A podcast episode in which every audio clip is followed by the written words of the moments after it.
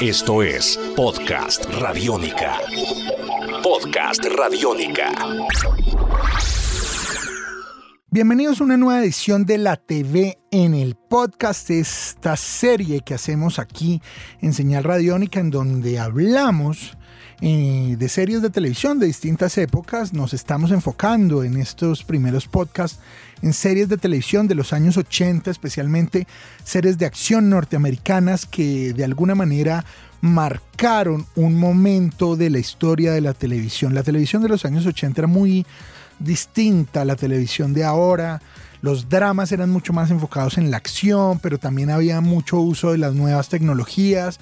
Eh, y alrededor de ese tipo de temas se lograron hacer em, unas series muy interesantes y ahí aparecían los productores de esos años que eran famosos por hacer series interesantes. Hemos hablado de varios de ellos, de Stephen J. Cannell, por ejemplo, y hoy vamos a hablar de otro grande de, las, eh, de los productores de series de televisión de los años 80. Se trata de el señor Donald P. Belisario, que hizo entre otras series, eh, sigue haciendo series importantes como NCIS, por ejemplo, pero en los años 80 él hizo Magnum PI, de la que seguramente hablaremos más adelante, e hizo la serie de la que vamos a hablar hoy aquí en la TV, en el podcast, llamada El Lobo del Aire, o como se conocía en inglés, Airwolf.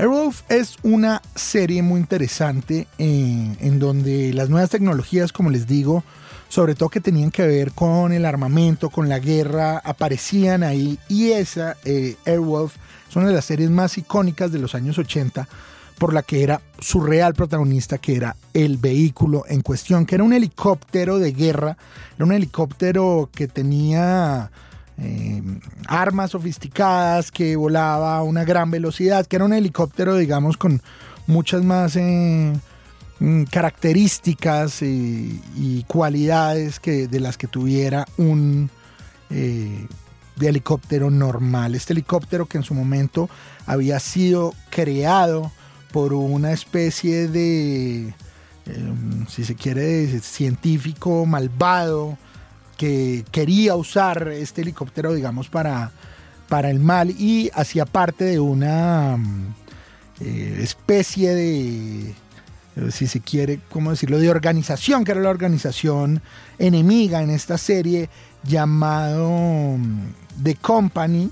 Eh, el señor, el, el, dueño de esto, digamos, quería usarlo para el mal, pero finalmente, digamos, los protagonistas de esta serie logran robar al lobo del aire y utilizarlo para que varias distintas agencias norteamericanas pudieran usarlo, digamos, eh, eh, pues, para sus fines. Esta serie tenía como protagonista un actor muy famoso de series eh, de los años 80 llamado Stringfellow Hawk, o mejor conocido como String, que fue el protagonista de las tres primeras temporadas y que tenía, como suele pasar en todas estas series un hermano perdido en Vietnam, que se había perdido en Vietnam. Entonces, un poco parte de la historia de la serie era que él eh, aceptaba volar el lobo del aire siempre y cuando su hermano apareciera en algún momento.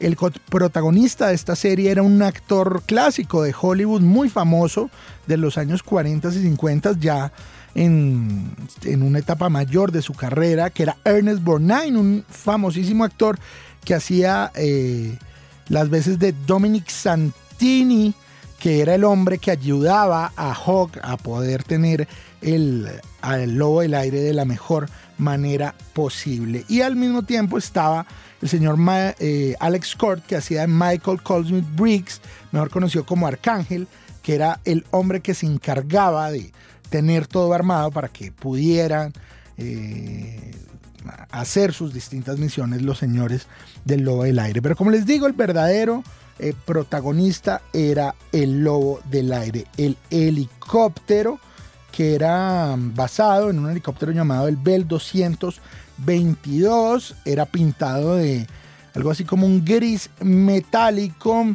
tenía misiles, como les digo, podía ir a una velocidad distinta a la que cualquier otro helicóptero podía ir. Y además de eso tenía de alguna manera localizadores, manejaba la última tecnología y era pues en ese momento increíble verlo en las distintas escenas de acción. Era para su época una serie eh, cara, era una serie difícil de hacer por lo que significaba estar filmando siempre a este helicóptero y sin embargo pues eh, la serie logró tener un gran éxito en el tiempo que duró al aire que fue de 1984 a 1987. Fueron en total cuatro temporadas, teniendo en cuenta que en la última temporada ya eh, el protagonista Jan Michael Vincent ya no salió y fue reemplazado por Saint John Hawk, que era el hermano del que habíamos hablado hace un rato que estaba perdido en Vietnam. Él llega para la cuarta temporada, es hecho por Barry Van Dyke y eso, como le suele pasar a muchas series ochenteras,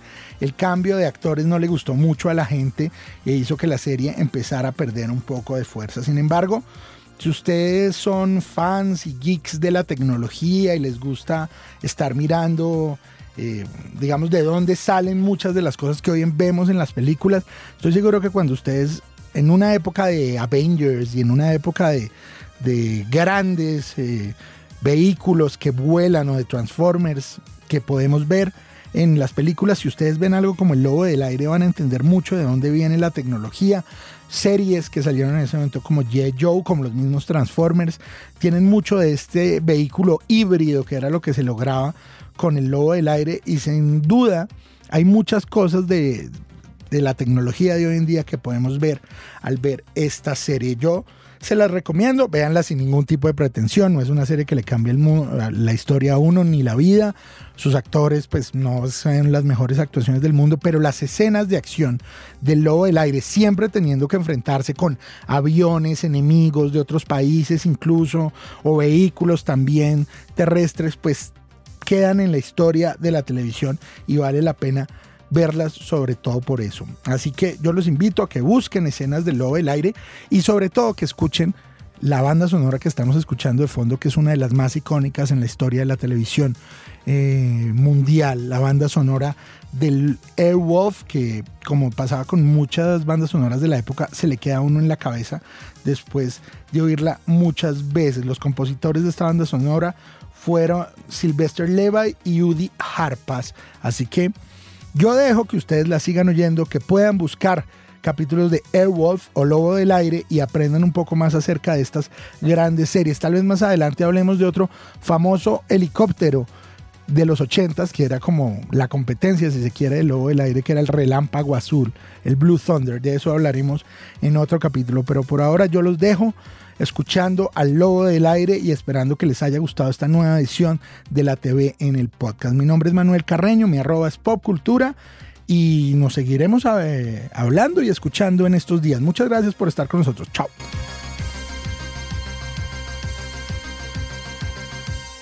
Esto es Podcast Radiónica.